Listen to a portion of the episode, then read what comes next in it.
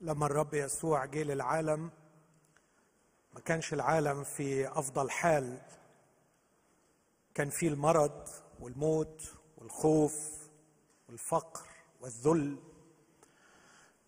لكن استطاع الرب يسوع بوجوده على الأرض أن يخلق حالة من الرجاء والفرح. كان تلاميذه يمتلئون من الروح القدس ومن الفرح. وأنا أصلي أنه على الرغم مما يسود الأجواء من مرض ومخاوف وعزل وفصل إلا أرجو من الرب أن هذه الأشياء لا تضيع منا ابدا فرحة الميلاد وفرحة حضور الرب يسوع. وليكن لدينا هذه الخبرة الروحية اللي هتكلم عنها النهارده. الخبرة التي نشأت في وعي وقلب وعقل.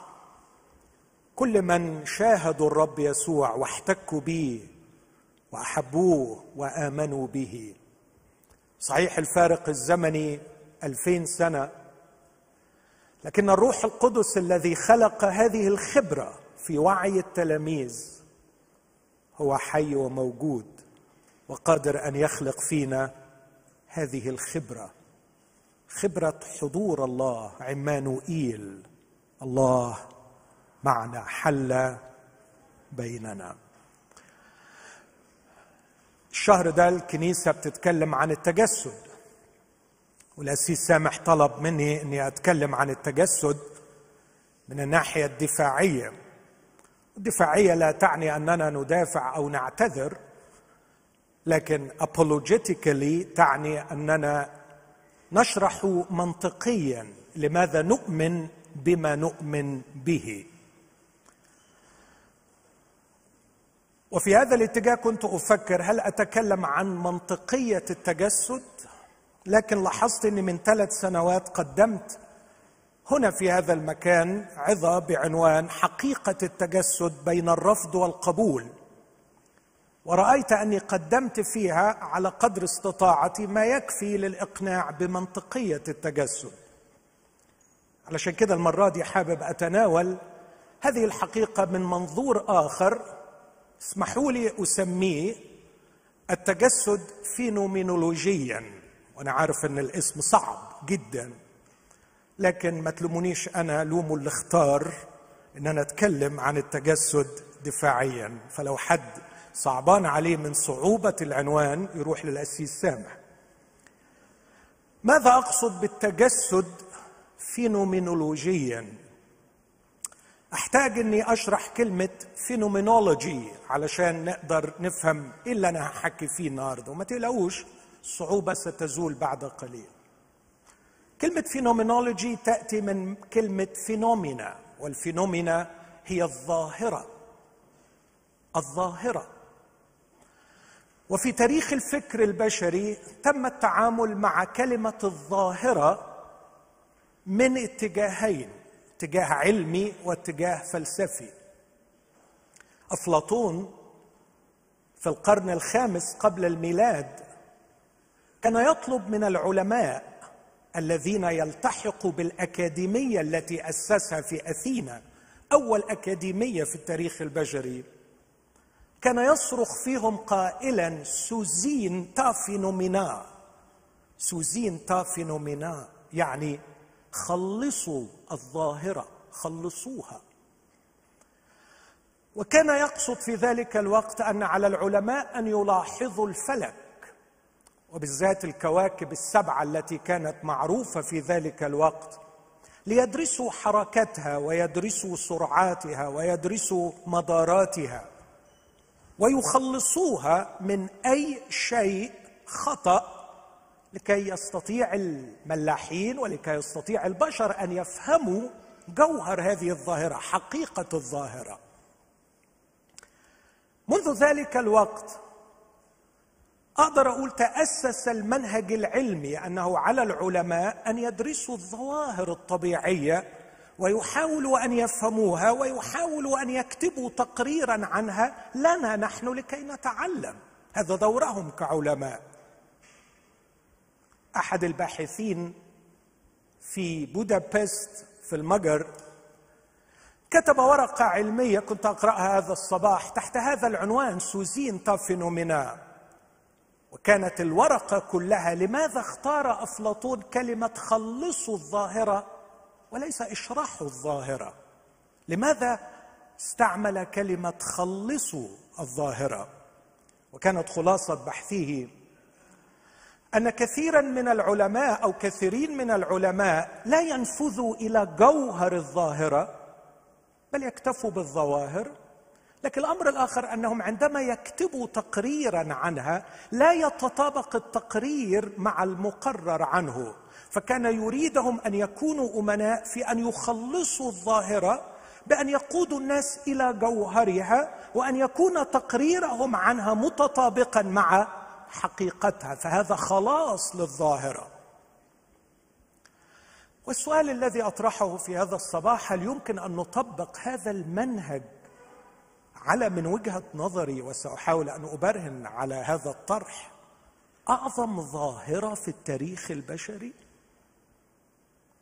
إخوتي نحن نقف أمام ادعاء ضخم للغاية. نحن نقول أن الله دخل إلى العالم أن الكلمة صار بشرا وحل بيننا.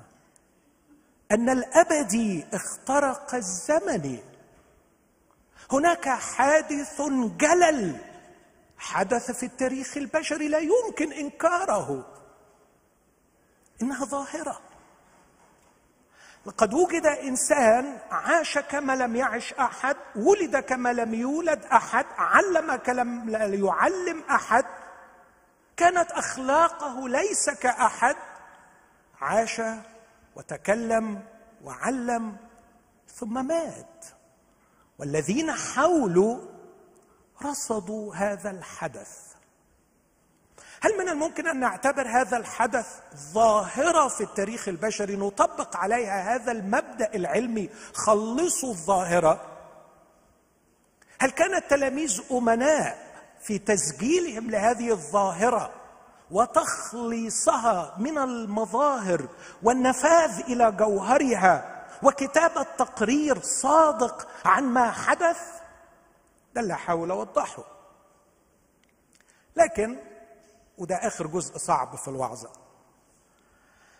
بعد أكثر من 24 قرن في بداية القرن العشرين ظهر فيلسوف جبار اسمه إدمن إدموند هوسرل.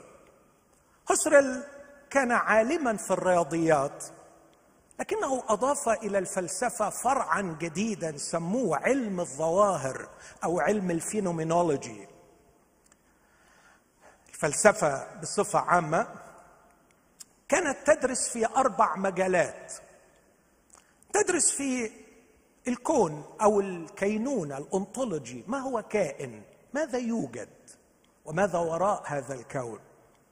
لكن تدرس أيضا في الإبستمولوجي المعرفة وكيف نعرف الموجود. ثم تدرس في المنطق كيف نفكر بشكل صحيح في الموجود.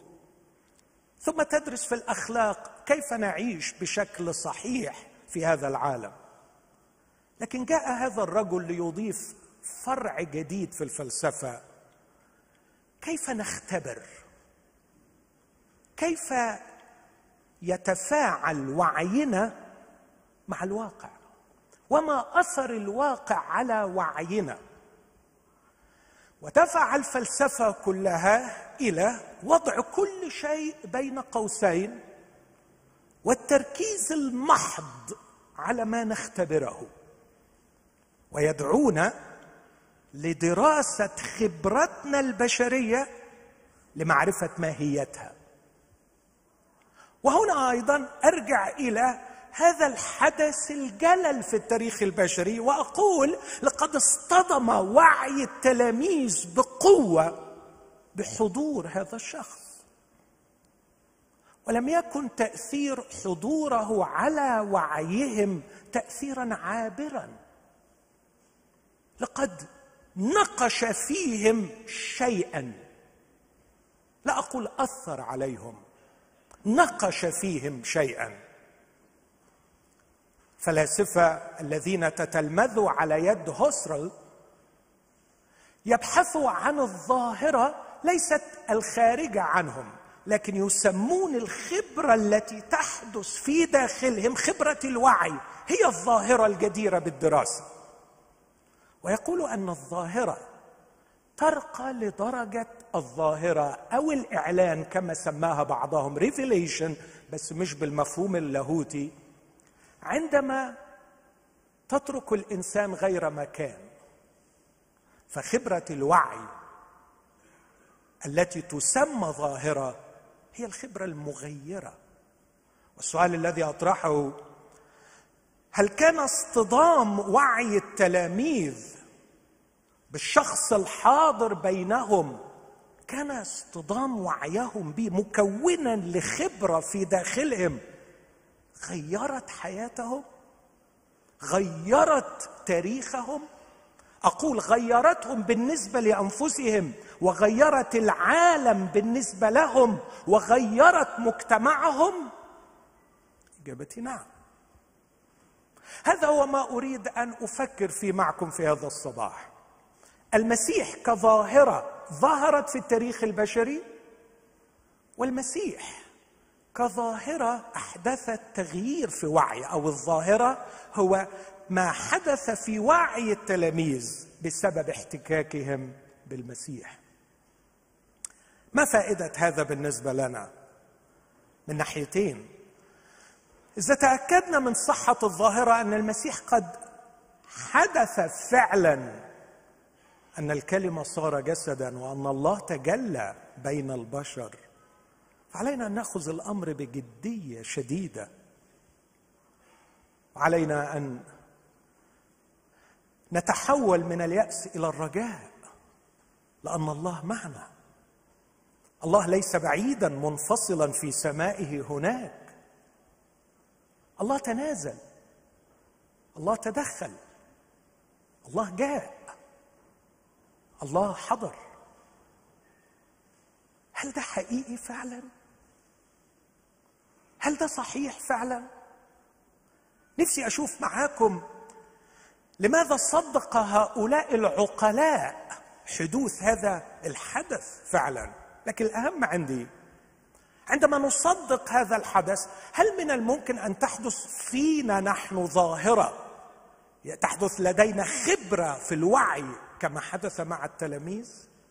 ده اللي اتمنى إني احققه في قد إيه وقت مش عارف. يمكن ساعتين ثلاثة لا ما تخافوش. إن شاء الله في أقل من كده. لكن أعتقد إنه كده انتهت المقدمة وانتهى الجزء الصعب من العظة. مش الحال ولا ولا صعب زيادة؟ طيب أستأذنكم نقف مع بعض ونقرأ جزء وأبدأ الجزء السهل من العظة.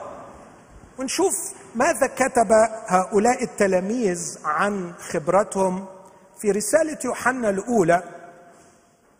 واحد من أشهر التلاميذ وكان قريبا جدا من الحدث وربما من أقوى الذين استشعروا الخبرة في داخلهم يوحنا الحبيب الذي كان يتكئ على رأس الله المتجسد على صدر رأس الله المتجسد. في يوحنا الأولى الأصحاح الأول يقول الذي كان من البدء الأمر الذي حدث من البدء. الذي سمعناه الذي رأيناه بعيوننا الذي شاهدناه ولمسته أيدينا من جهة كلمة الحياة. فإن الحياة أظهرت وقد رأينا ونشهد ونخبركم بالحياة الأبدية التي كانت عند الآب وأظهرت. ظهور ظاهرة أظهرت لنا. الذي رأيناه وسمعناه نخبركم به نكشفه لكم نظهره لكم لكي يكون لكم أيضا شركه في هذه الخبرة الرائعة تشتركوا معنا. وأما شركتنا نحن فهي مع الآب ومع ابنه يسوع المسيح. واذا صدقتم واختبرتم اسمع نكتب إليكم هذا لكي يكون فرحكم كاملا. آمين. هذه هي كلمة الرب.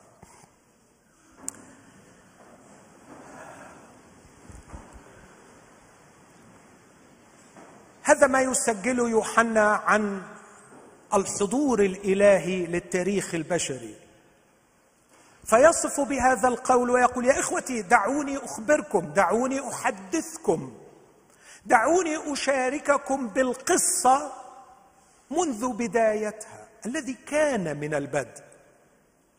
لقد سمعنا ولقد رأينا ولقد شاهدنا شاهدنا أي عاصرنا وعايشنا ولقد لمسنا بأيدينا وما لدينا من وقائع سمعناها ورأيناها وعصرناها ولمسناها. نخبركم بها.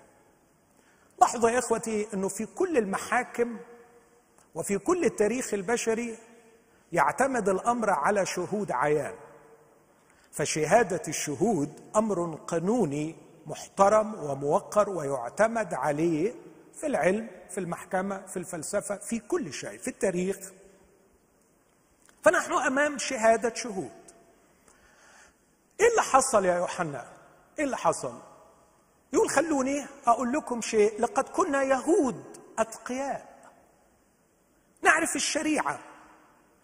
نعرف القوانين اليهودية. نعرف النص للرب إلهك تسجد وإياه وحده تعبد. نعرف أن الرب إلهنا يهوى قال أنا الله وليس آخر فبمن تشبهونني؟ نؤمن بوحدانيته نؤمن بأنه لا شبيه له نحن يهود أتقياء نعرف كتابنا ونعرف نصوصنا.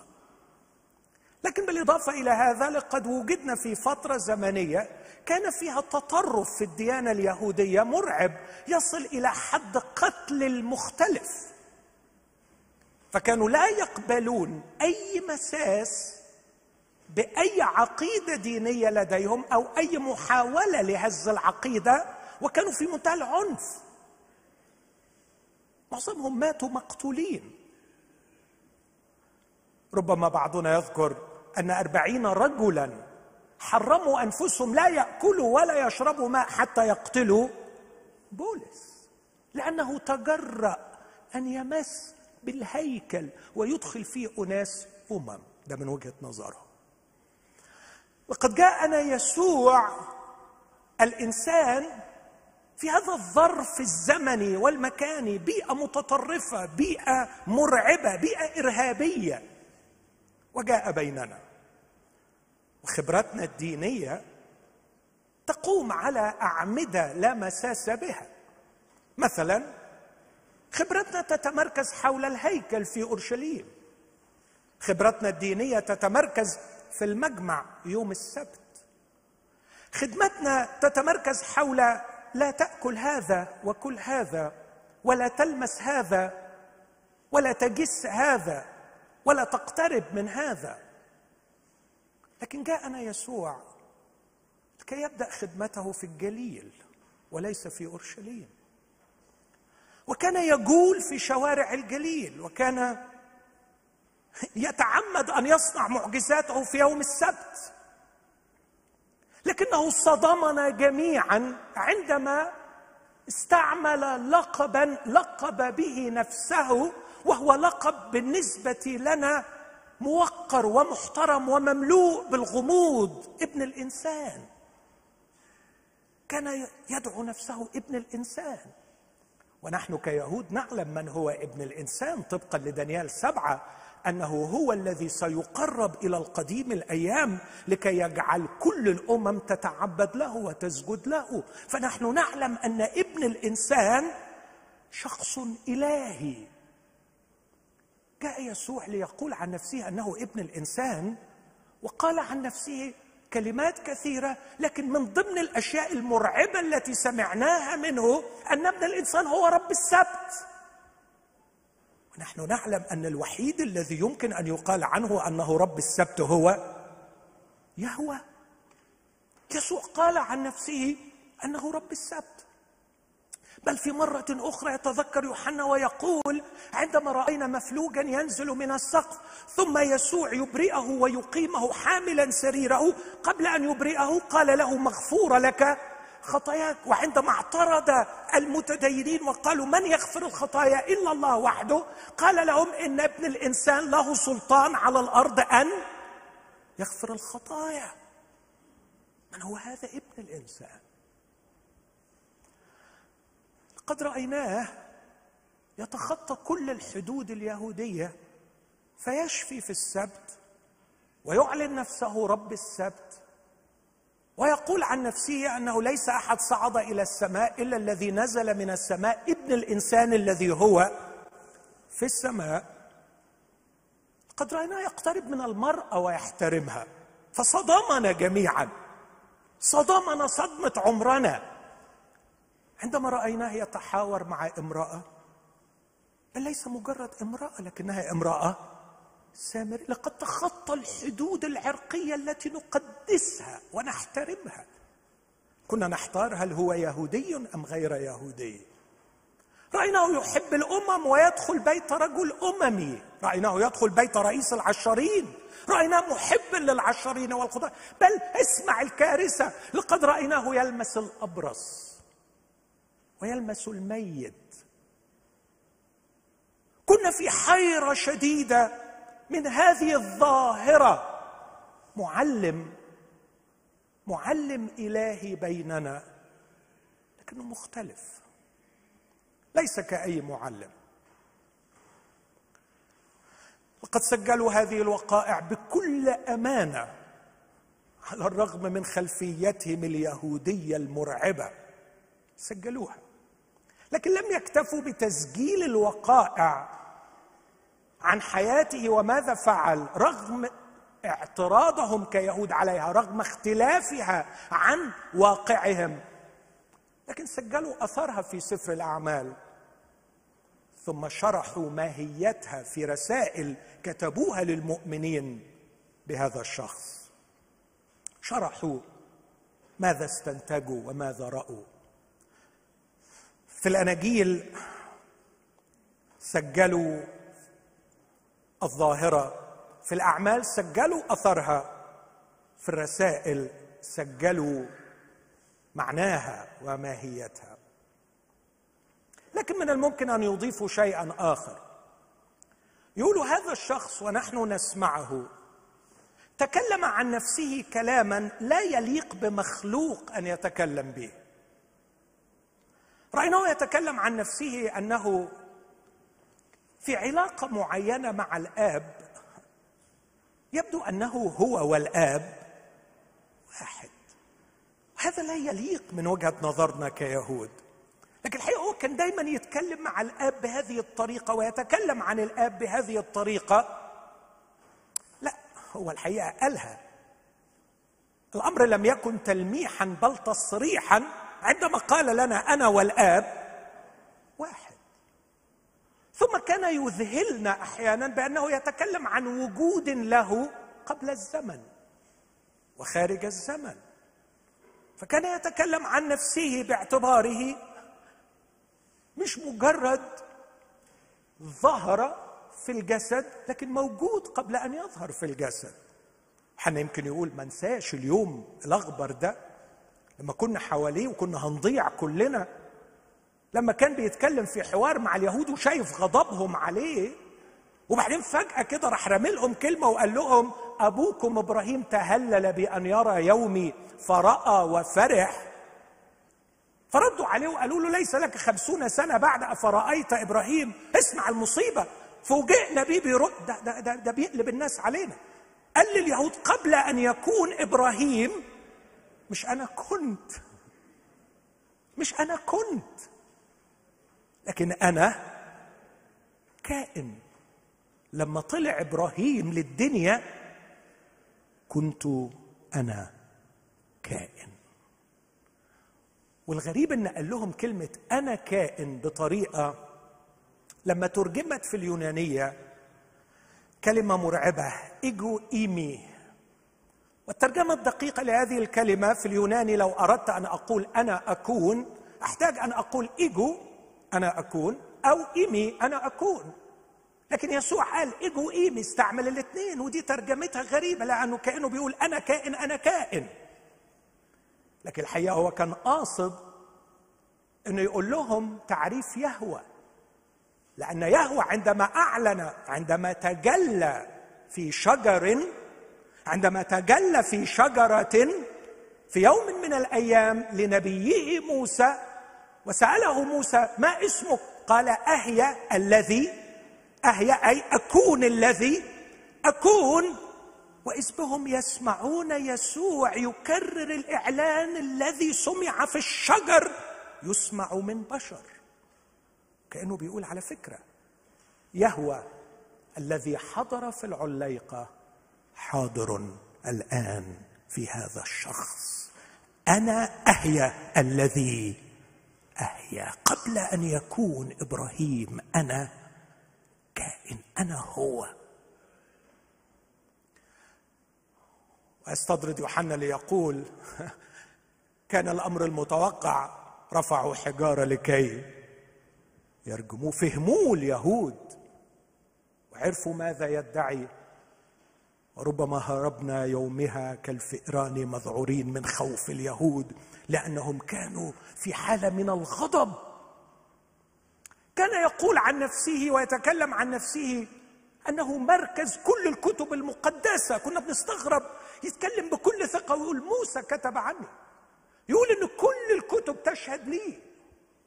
ويا أخي حاجة غريبة كان يتكلم بالطريقة دي إن هو والآب واحد وهو موجود قبل الزمن والكتب كلها عليه.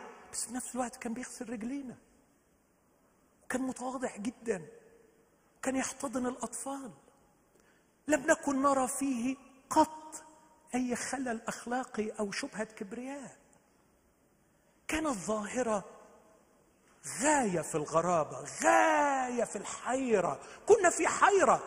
اوعوا تفكروا يوحنا بيقول لنا كده إنه في فترة وجوده معنا كنا فاهمين ده مين. إحنا كنا متلخبطين. كنا محتارين كنا مرتعبين. مرات كتيرة كنا بنخاف. على فكرة لما تقرأ الأناجيل تلاقي إن التلاميذ معظم تفاعلاتهم مع المسيح كانت خوف. أفكركم بحادثة؟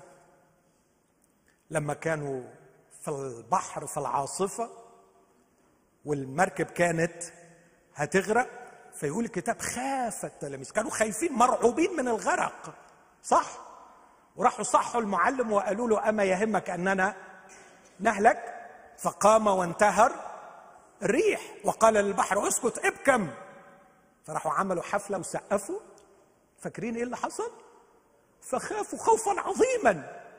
لاحظ الخوف من البحر والغرق خوف. لكن الخوف منه كان خوف عظيم. ازدادوا خوفا. إيه ده؟ إحنا يا جماعة قاعدين مع مين؟ هو إيه اللي إحنا فيه ده وإحنا مش دريانين؟ من هو هذا حتى أن البحر والريح أيضا؟ البعض مننا متصور كده إنه التلاميذ على طول فهموا ان ده الله الظاهر في الجسد ومبسوطين بالحكاية وبيهللوا هللوا يا مجدة. ده الله يكون في عونهم. كانوا مرعوبين ومرتبكين ومحتارين. في يوم من الأيام هو سألهم هو مين أنا؟ فبطرس قال له أنت هو المسيح ابن الله الحي. قال له طوبى لك بس مش جبتها لوحدك. دي مش بشطارتك. لحما ودما لم يعلن لك لكن أبي الذي لولا أن أبي حن عليك بطرس وقالها لك كان صعب عليك تجيبها. كان ظاهرة مخيفة. واعتقد إنه ده المنطقي والمتوقع. عندما يحل الله بيننا لابد أن يكون الأمر مخيفا. لكن من الممكن أن يستطرد يوحنا ويقول اسمعني يا ابني كانت الخاتمة عجيبة لقد قتلوا يسوع. واسمعني يا ابني الشيء الغريب جدا لم يقتلوه بسبب أخلاقه فقد تحداهم جميعا من يبكت من منكم يبكتني على خطيه فخرسوا ما قدروش يطلعوا فيه عيب أخلاقي. لا اسمعني يا ابني كمان ولم يرجموا بسبب عمل عمله.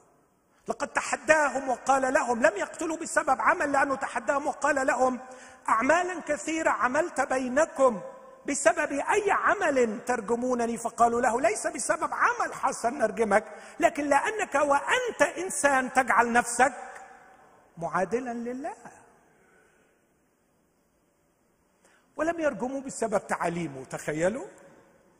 لأنه عندما سأله رئيس الكهنة وقال له سأله عن تلاميذه وعن تعليمه. فاكرين يسوع رد عليه وقال له إيه؟ قال له أنا علمت الناس جهرا في كل مكان وفي الخفاء لم أتكلم بشيء. لماذا تسألنا أن أسأل الذين سمعوا؟ تعليمي معروفة. لكن يوحنا يقول لي يا ابني لم يقتلوا بسبب أخلاق أو أعمال أو تعليم قتلوه بسبب من يكون. قالوا لبيلاطس لأنه يقول إني أنا ابن الله. لقد أعلن هذا الإعلان كتفسير للظاهرة وقال عن نفسه أنه ابن الله. كان مستعدا أن يتحمل الموت في سبيل هذا الإعلان. طب الخلاصه يا يوحنا؟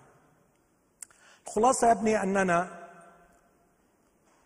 بسبب أخلاقه ومعايشتنا له وبسبب ما رأيناه بسبب ما سمعناه بسبب ما عصرناه بسبب ما لمسته أيدينا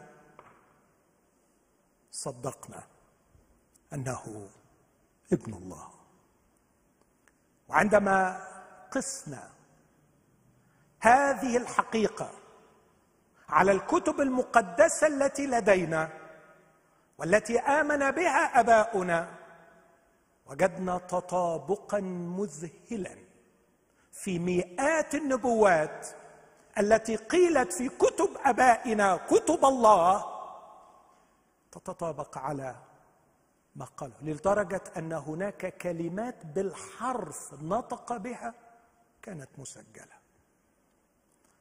قد اكتشفنا أنه ولد ميلادا عذراويا وأنه فعلا ابن داوود. ووجدنا مزمور 22 يتكلم عن طريقة موته. ووجدنا ميخا يتكلم عن محل ميلاده. بل يا ابني سمعناه وهو على الصليب. يتمم آية صغيرة إذ قال أنا عطشان لكي يتم الكتاب في عطش يسقونني. خلا. قد قسنا ادعاءات على كتب الله التي بين أيدينا. فحسب الكتب وجدناه المسيح ابن الله. بعد هذا الحديث الطويل من يوحنا وهو يخلص الظاهرة إذ ينفذ إلى جوهرها ويعطينا تقريرا يتطابق مع ماهيتها. أسأله أقول له طب أنا راجل بسيط. قل لي الخلاصة. يقول لي الخلاصة في كلمتين. الله تجلى. الله تجلى. هل تقبل يا ابني؟ هل تقبل هذا الإعلان أن الله قد تجلى تكشف ظهر في التاريخ البشري. هذا يا ابني هو إيمان الكنيسة على مر العصور. كتبوه في ترنيمة ذكرها بولس في تيموساوس الأولى عندما قال بالإجماع لقد أجمع كل المؤمنين. عظيم هو سر التقوى. الله ظهر في الجسد تجلى في بشر. هقول الحقيقة عندي ثلاث صعوبات. الصعوبة الأولى هل الله يتجلى؟ الصعوبة الثانية هل الله يتجلى للبشر؟ الصعوبة الثالثة هل الله يتجلى في بشر؟ ثلاث أسئلة أتركهم لعقل كل من يسمعني كل من يشاهدني هل الله يتجلى؟ وهل الله يتجلى للبشر؟ وهل الله يتجلى في بشر؟ احاول أجاوب باختصار شديد جدا أقول مش مجرد دي مش إجابة شاملة لكن مجرد مفاتيح للإجابة. لماذا لا يتجلى؟ لماذا لا يتكشف؟ إن كان هو كلي الجمال من الداخل لماذا لا يكشف جماله؟ إن كان حلوا جدا لماذا لا يذيقنا حلاوته؟ ما الذي يعيب لكي لا يتكشف؟ أنا وانت نخشى التكشف لأننا مملوئين بالعيوب. لكنه هو جميل قدوس ليس فيه عيب. لماذا لا يتجلى؟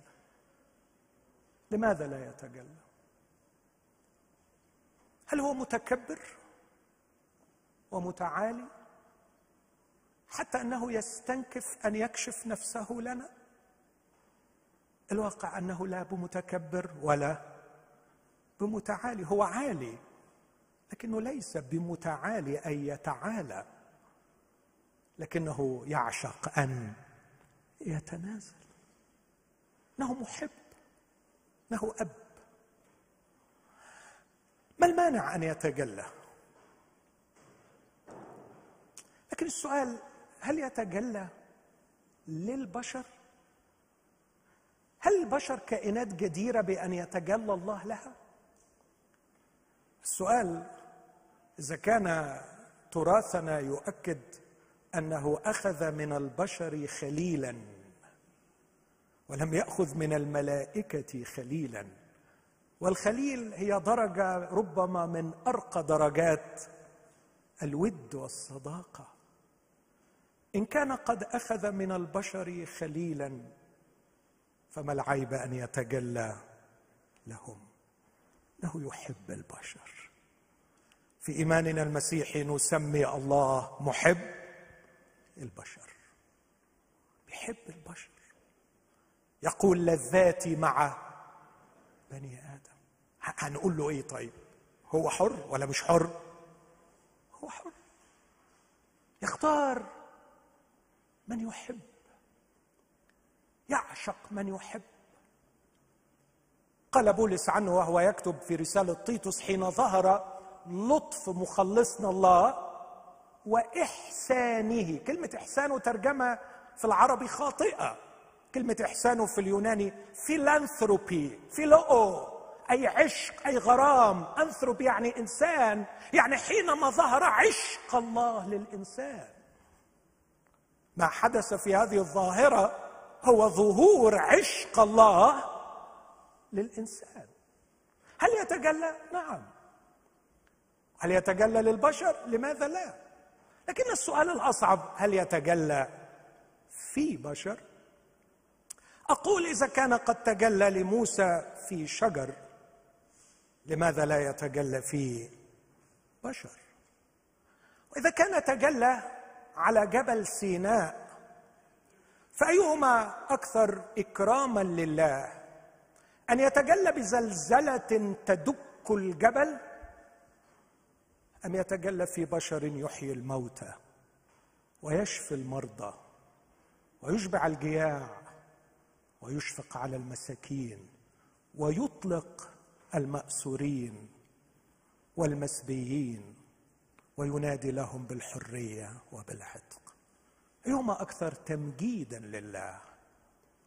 أن يتجلى في زلزلة تدك الجبل. أم في شخص حنون يفيض بالحنان وبالقوة يشفي المرضى ويحيي الموتى.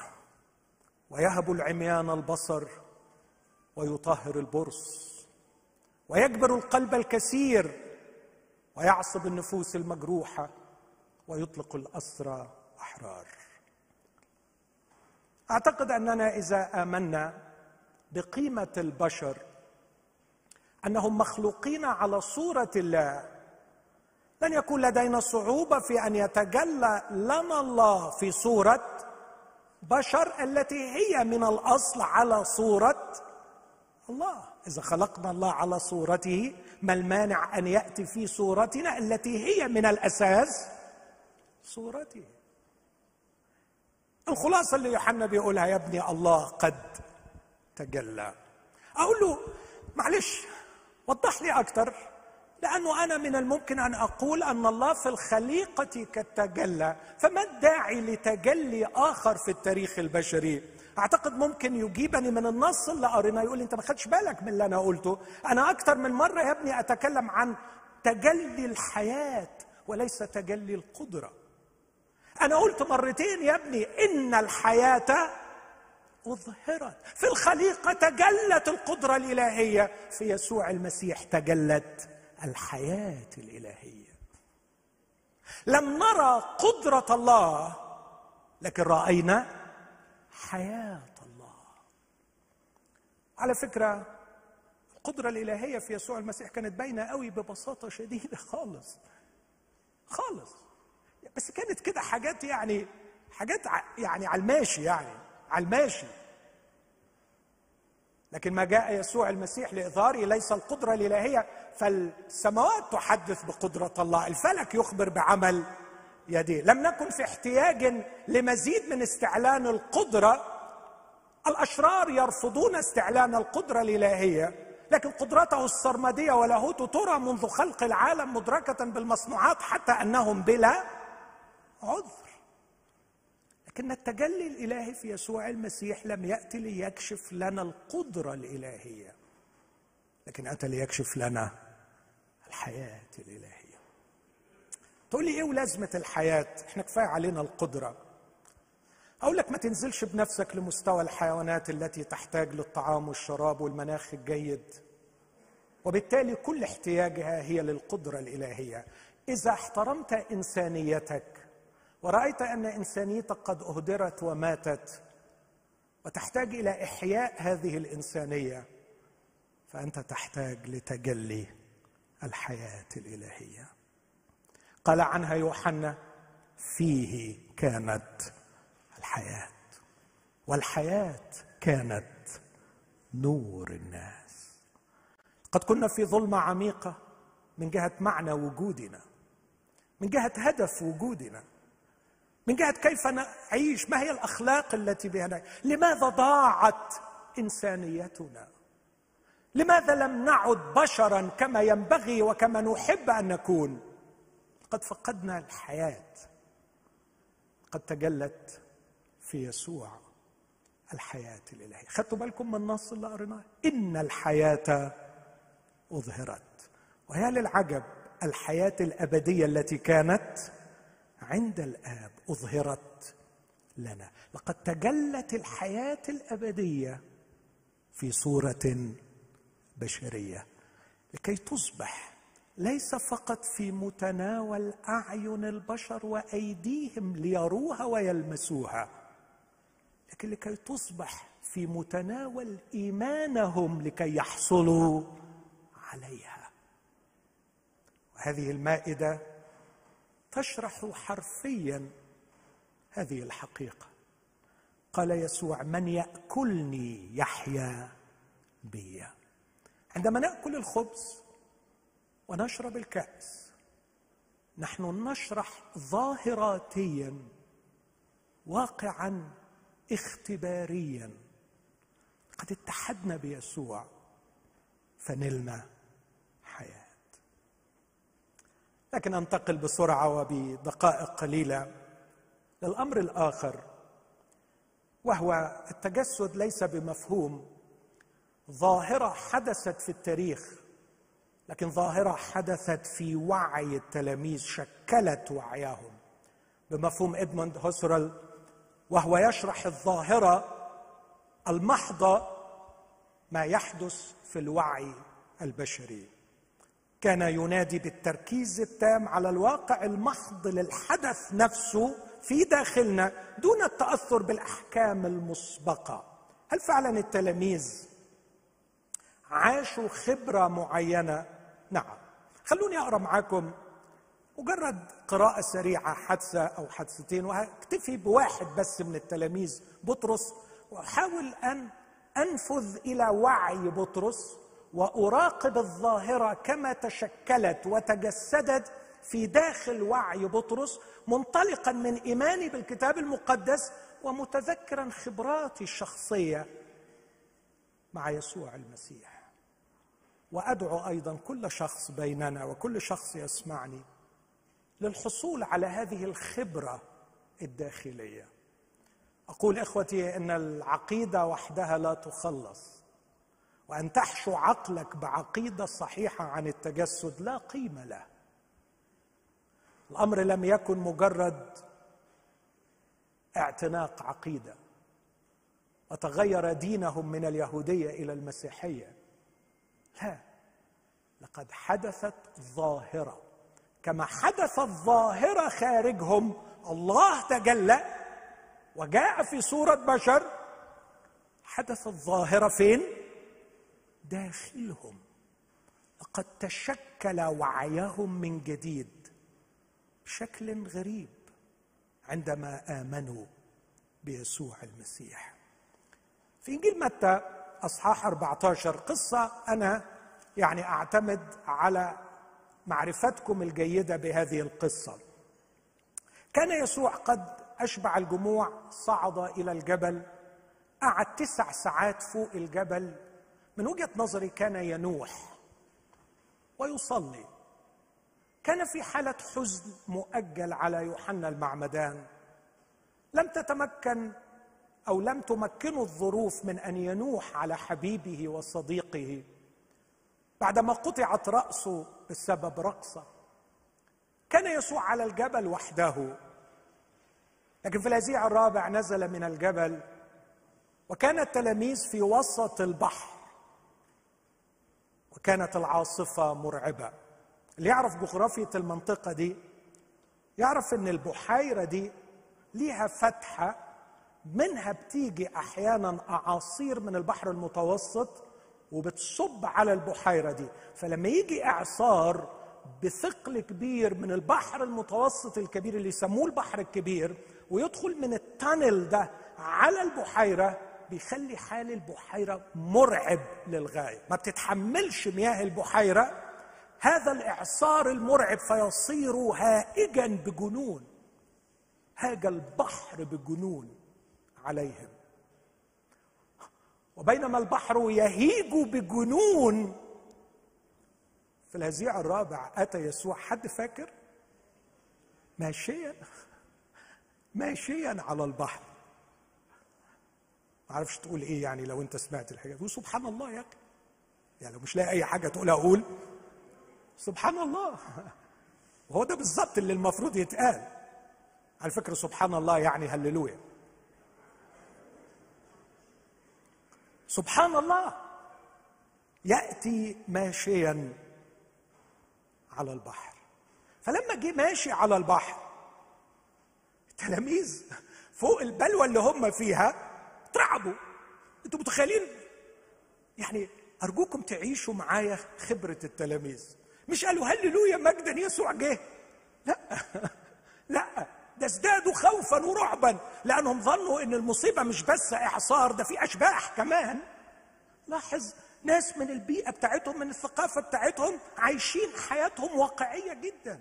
يعني إيه ألاقي واحد ماشي على المية؟ ده أكيد شبح. فظنوه شبح. فخافوا أكثر وابتدوا يصرخوا. عدد 25 في متى 14 يقول كتاب هذه الكلمات. في الهذيع الراب عدد 25 مضى إليهم يسوع ماشيا على البحر. حلو الكتاب ما بيقولش ماشيا على المية لكن ماشيا على البحر. بحر بكل هيجانه فلما أبصره التلاميذ ماشيا على البحر اضطربوا قائلين إنه خيال ومن الخوف صرخوا. 12 راجل عمالين يصرخوا يا حرام في المركب. فللوقت كلمهم يسوع قائلا تشجعوا أنا هو. أنا هو. كلمته الرهيبة اللي مدوخة اليهود واللي مركعة التلاميذ بحب عند رجليه. أنا هو. أنا هو لا تخافوا. بص بقى بص كيف يتشكل وعي بطرس. وأرجوك ركز معايا على ثلاث حاجات. ركز على المنطق ركز على الأحاسيس وركز على الإيمان. ودي النقطة اللي عايز أختم بيها النهارده. أن الخبرة الفينومينولوجية داخل المؤمن خليط ومزيج لا يمكن أن ينفصل بين المنطق والأحاسيس والإيمان. البعض يجعلها منطقا فقط هذا خطأ. البعض يريدها أحاسيس فقط هذا خطأ. البعض يريدها إيمان فقط وهذا خطأ. ركز معايا في الخبرة الفينومينولوجية للمؤمن الحقيقي كما نراها وندرسها في بطرس الرسول. منطق وإحساس وإيمان. تعالوا نشوف فين المنطق. منطق منطق مرعب. منطق قوي للغاية. بطرس أجابه بطرس عدد 28 وقال يا سيد يا سيد هنا كيري كيروس يا رب يا رب إن كنت أنت هو اعمل إيه؟ مرني أن آتي إليك على الماء إيه ده؟ إيه ده؟ ده مش جنون ده منطق إذا كنت أنا سامع صح إنك بتقول أنا هو فأنا أعلم ماذا تعني كلمة أنا هو. أنا هو تعني أنك أنت يهوى. وعلى قد معرفتي وخبرتي يهوى زمان شق البحر. أنا بقى هزودها عليك. أنا مش هقول لك شق البحر ولا سكت البحر. أنا هقول لك مشيني على البحر مشيني على البحر. لو أقولها لك بطريقة مرني أؤمرني. إن كنت أنت يهوى فأنت لا تحتاج إرادتي حتى. أنت تستطيع أن تأمر لأنه من الذي قال فكان هو أمر أمرني مرني أن أمشي على البحر فأجد نفسي ماشيا على البحر. هذا هو استنتاجي المنطقي من ادعائك أنك أنت هو. فمنطقي يعمل بأقصى سرعة وبكل قوة ويتحداك يا يسوع المسيح. شغل المنطقة بطرس على أعلى سرعة. واتفرج اللي هيطلع. إن كنت أنت هو فمرني وامرني أن آتي إليك على الماء. فقال تعال. فنزل بطرس من السفينة ومشى على الماء ليأتي إلى يهوى. يأتي إلى يسوع لكنه كان يتكلم مع يهوى. كنت أنت هو يهوى. غرني أن آتي إليك. فأتى إلى يسوع. المنطق صحيح. استنتاجك في محله يا بطرس والتجربة المعملية تؤكد صحة الاستنتاج المنطقي. إن كان يهوى في يوم من الأيام شق البحر يهوى يقدر يمشيك على البحر. استنتاجك صح مية في المية والتجربة العملية أكدت صحة الاستنتاج. برافو يا بطرس عديت في امتحان المنطق. لكن كمان الحس لازم يختبر ولازم يختبر. فالخبرة الإيمانية تحتاج إلى الأحاسيس. ولما أقول الأحاسيس مش مجرد المشاعر لكن أقصد أشياء حسية تحدث فعلا في الواقع العملي تؤكد أني مرتبط بيسوع المسيح اللي أنا كتير أسميها أعمال العناية الإلهية. اسمعوا مني التعبير ده كتير. استجابات الصلاة تدخلات المعجزية اقتراب مني بشكل محسوس. آه لو خلت الحياة من هذه الخبرات لاصبحت ثقلا لا يطاق. ولا أعرف حياة مسيحية حقيقية خلت من هذه الخبرات الحسية الملموسة لواقع يخلقه حضور يسوع. أمين؟ مسكين يا من لم تختبر. مسكين يا من لم تعش. هذه الخبرات. ابتدى يمشي على المية. منوم مغناطيسيا؟ ها؟ ممكن واحد يقول أنا ممكن حد ينوم حد مغناطيسيا ويمشيه. لا الحقيقة ما كانش منوم مغناطيسيا والدليل كتاب يقول فلما رأى الريح شديدة. بص الروعة بتاعت القصة دي مش صدف. لماذا سمح الله أن بطرس يرى الريح شديدة؟ لما رأى الريح شديدة. أسأل سؤال هي رؤية الريح شديدة رؤية عين ولا رؤية عقل؟ رؤية عقل.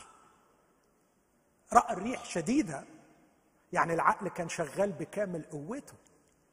يعني ما كانش مغيب يعني ما كانش منوم يعني ماشي على المية وهو في كامل وعيه وعشان كده ابتدى يفكر فرأى الريح شديدة روعة روعة وقدر شدتها وقال أنا إيه, إيه اللي أنا فيه ده؟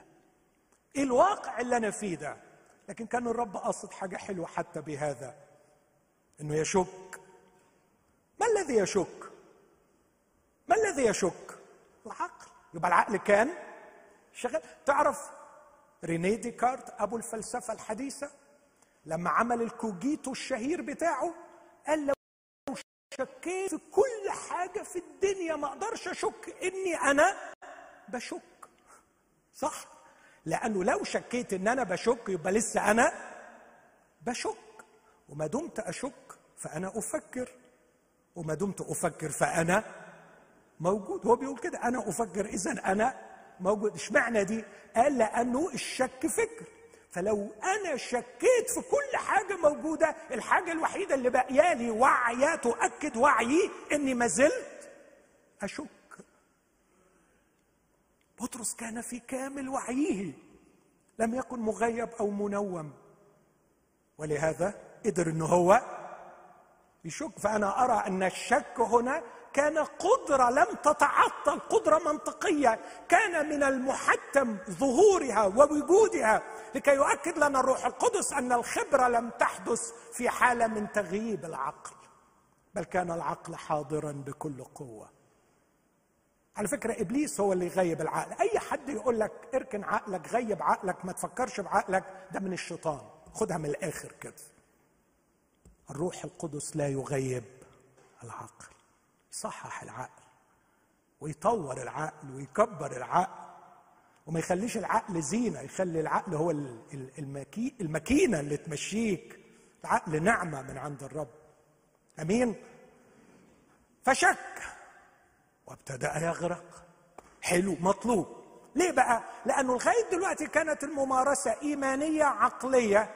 كنا محتاجين كمان إن الموضوع يحصل في الجسم يحس. فلما ابتدى يغرق ما يجيش بعديها يقول يا عم كنت بحلم. طب وهدومك اللي اتبلت؟ أعتقد الهدوم ما تتبلش في الحلم مش كده؟ إلا إذا كان في حاجة تاني بتحصل يعني ساعتها بس مش ده اللي حصل.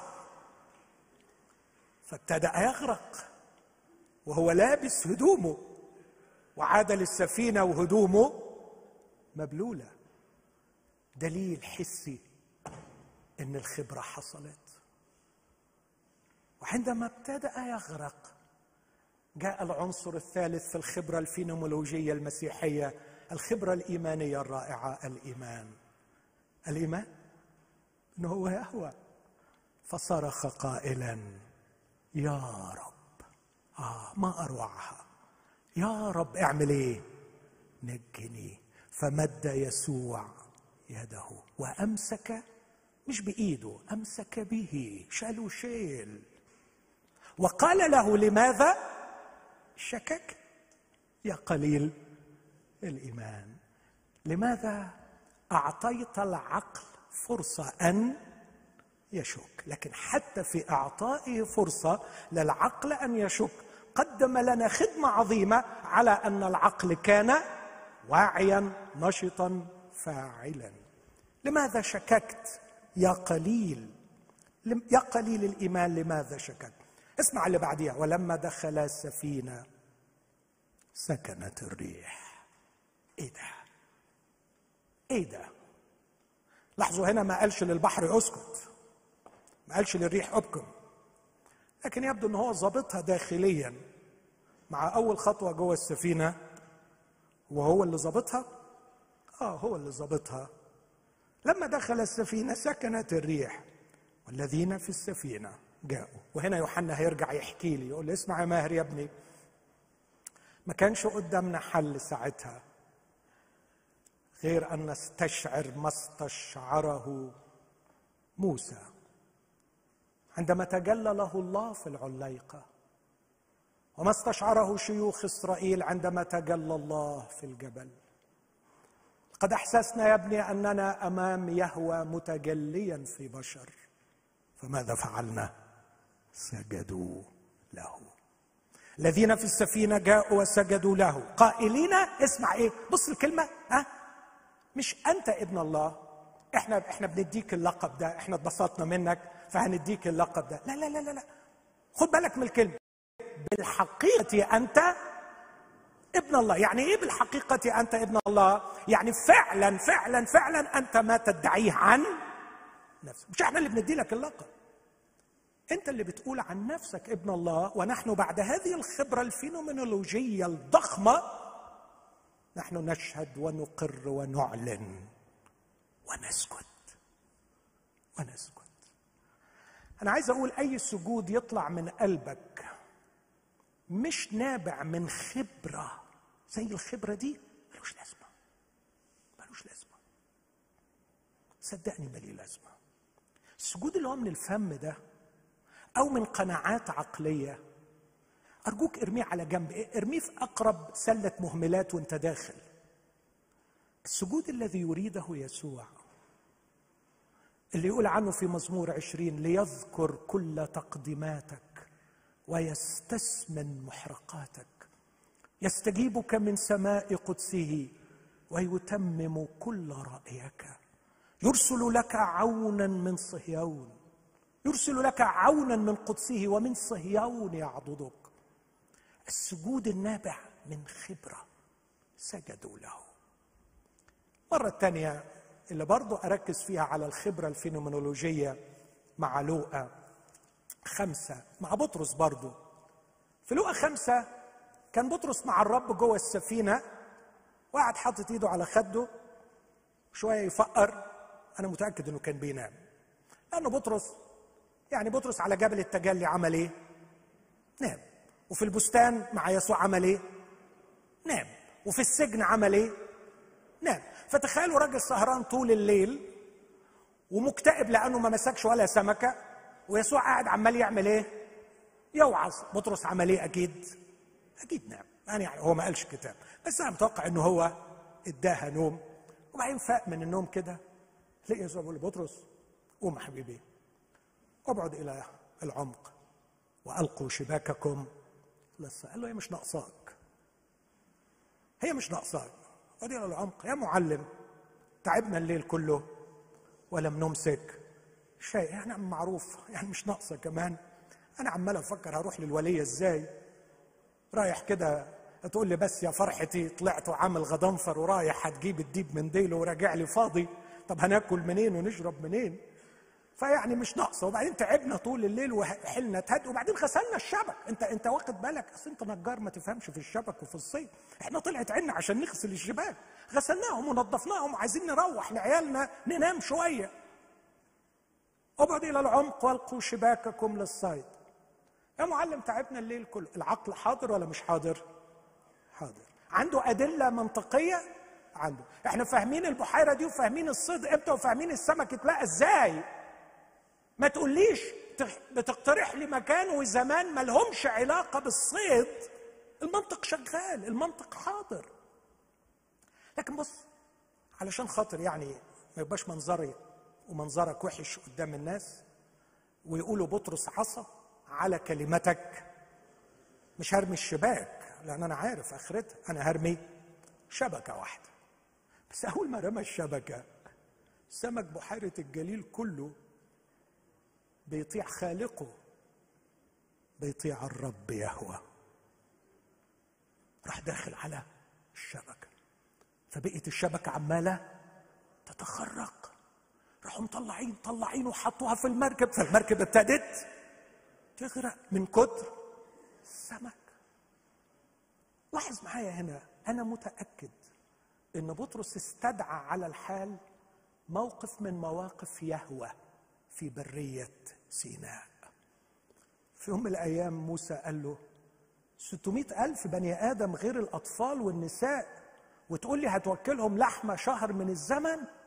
هتجمع لهم سمك البحر؟ ولا هتجيب لهم حيوان البر؟ انت انت إزاي هتعمل كده؟ فالرب رد عليه وقال له موسى هل تقصر يد الرب وأنا ما أقدرش. سأريك كلامي وبعدين بطرس فاكر إن الشعب فعلا قعد شهر ياكل لحم. افتكر كلام موسى هل يجمع لهم سمك البحر؟ وكأنه يقول لا يجمع سمك البحر إلا الرب يهوى. يبدو أنني في حضرة يهوى. يتهيألي ساعتها بقول يا دي المصيبة. يا دي المصيبة. هو أنا كنت بعك من شوية أقول إيه؟ إيه الخيبة التقيلة؟ إيه البلوه اللي أنا فيها؟ أنا مخي راح فين؟ أنا في حضرة يهوى وبعترض. لكن عمل موقف غريب جدا. لاحظ هنا امتزاج المنطق مع الحس شايف شايف السمك وشامم ريحته شايف المركب بتغرق من كتر السمك. في خبرة حسية في اختبارات في الحياة بتؤكد. لكن في كمان إيمان.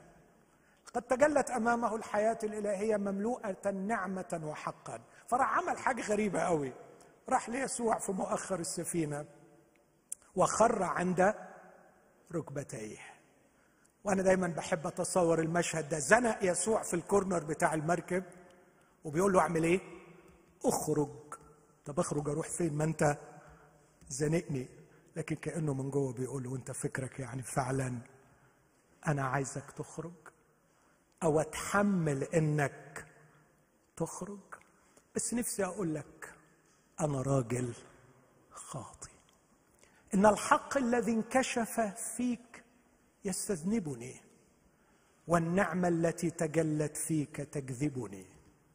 وهذه هي الحياة الإلهية مملوءا نعمة وحقا. هقول تاني يا يسوع يهوى المتجسد إن الحق الذي تجلى فيك يستذنبني فأنا رجل خاطئ. لكن النعمة التي تجلت فيك تجذبني فأخر عند رجليك. فقال له يسوع لا تخف. كثير بيصعب علي من يردد بأسى تلك القصيدة. كيف أدعوك وأنا الأثيم؟ وكيف لا أدعوك وأنت الكريم؟ بتشوفوها مكتوبة على الأتوبيسات من كيف أدعوك وأنا عاصي في قول آخر؟ وكيف لا أدعوك وأنت الكريم؟ الشوق للحياة الإلهية. اسمعني أيها المنشد اسمعني أيها اليائس. اسمعني أيها المتعب. لقد تجلت الحياة في يسوع. تجلى الله فيه لا لكي يكشف خط وكشف خطايانا. لكن لا لكي يكشف خطايانا ويتركنا في ذنبنا. لكن كشف خطايانا ومات مكفرا عن خطايانا. فخرجوا إلى البر ومعاهم سمك يكفي البلد. بس اللي حصل حد فاكر؟ تركوا كل شيء وتبعوه. عارفين كوهين اليهودي؟ اللي لما ابنه مات عمل نعي في الجورنال؟ قال إيه كوهين ينعي ابنه ويصلح الساعات. كوهين الساعاتي اليهودي ما يسيبش فرصة يكسب منها قرش حتى لو كان نعي ابنه. وبطرس تاجر يهودي. لكن تعرف عمل إيه في خبرة حضور يسوع؟ ترك كل شيء. خبرة مغيرة للحياة. هذا هو يسوع. تلاميذ انتهى موقفهم بسجدوا له وقالوا له بالحقيقة أنت ابن الله. تلاميذ في المرة الثانية تركوا كل شيء وتبعوا والاثنين دول ما ينفصلوش عن بعض. هل نؤمن أنه ابن الله؟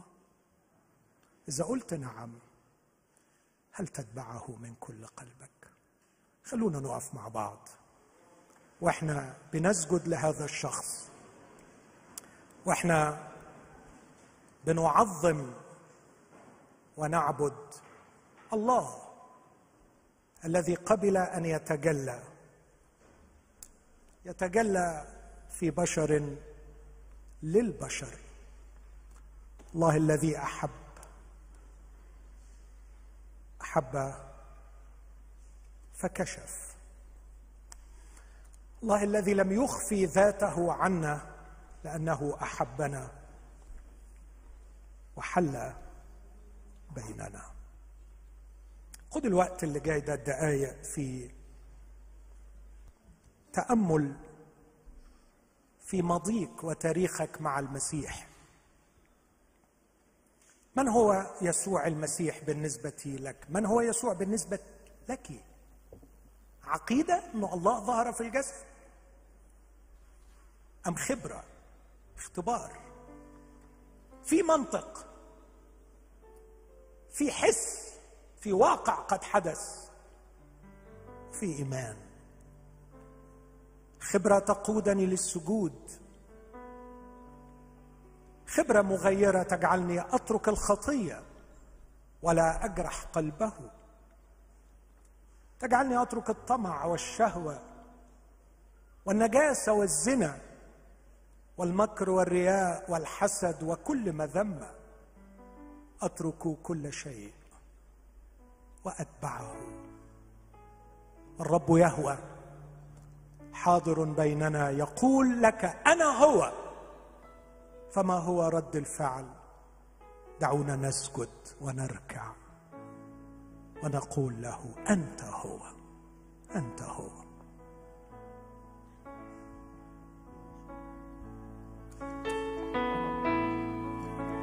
من جيل لجيل يملكون والكل سيخضعون للآلف والياء الكائن للأبد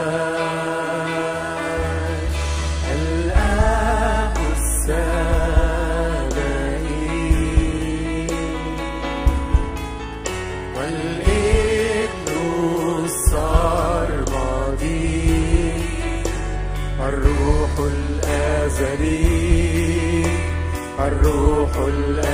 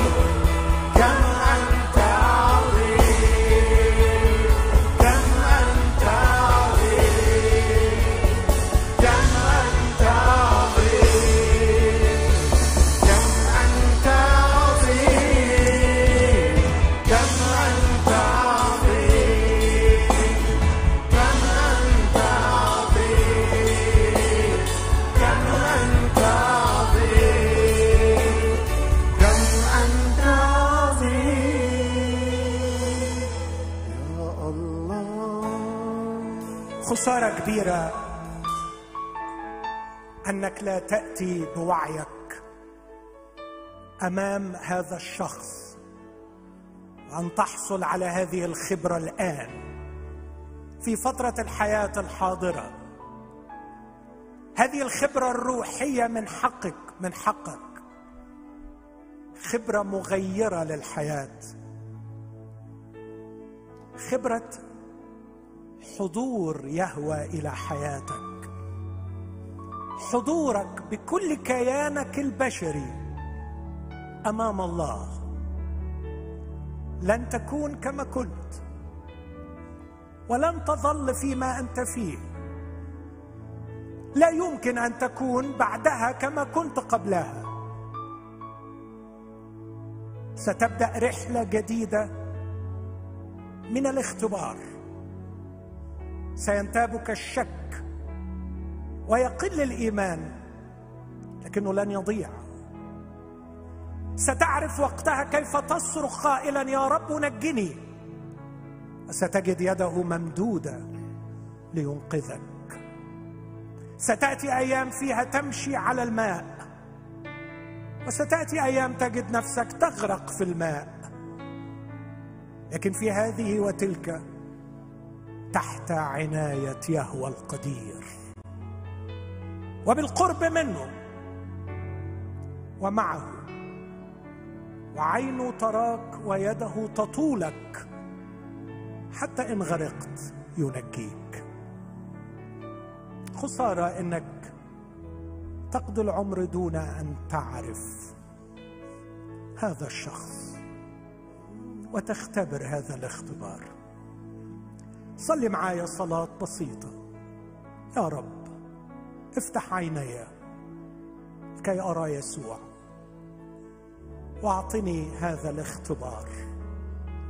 أنا أحبه وأؤمن به وأتوحد به اللهم ارحمني أنا الخاطئ.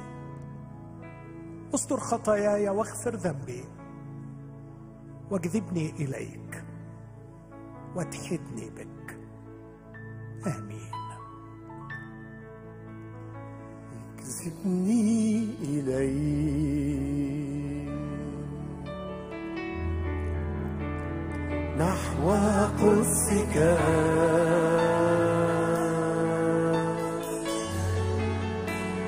تتلاني عليك.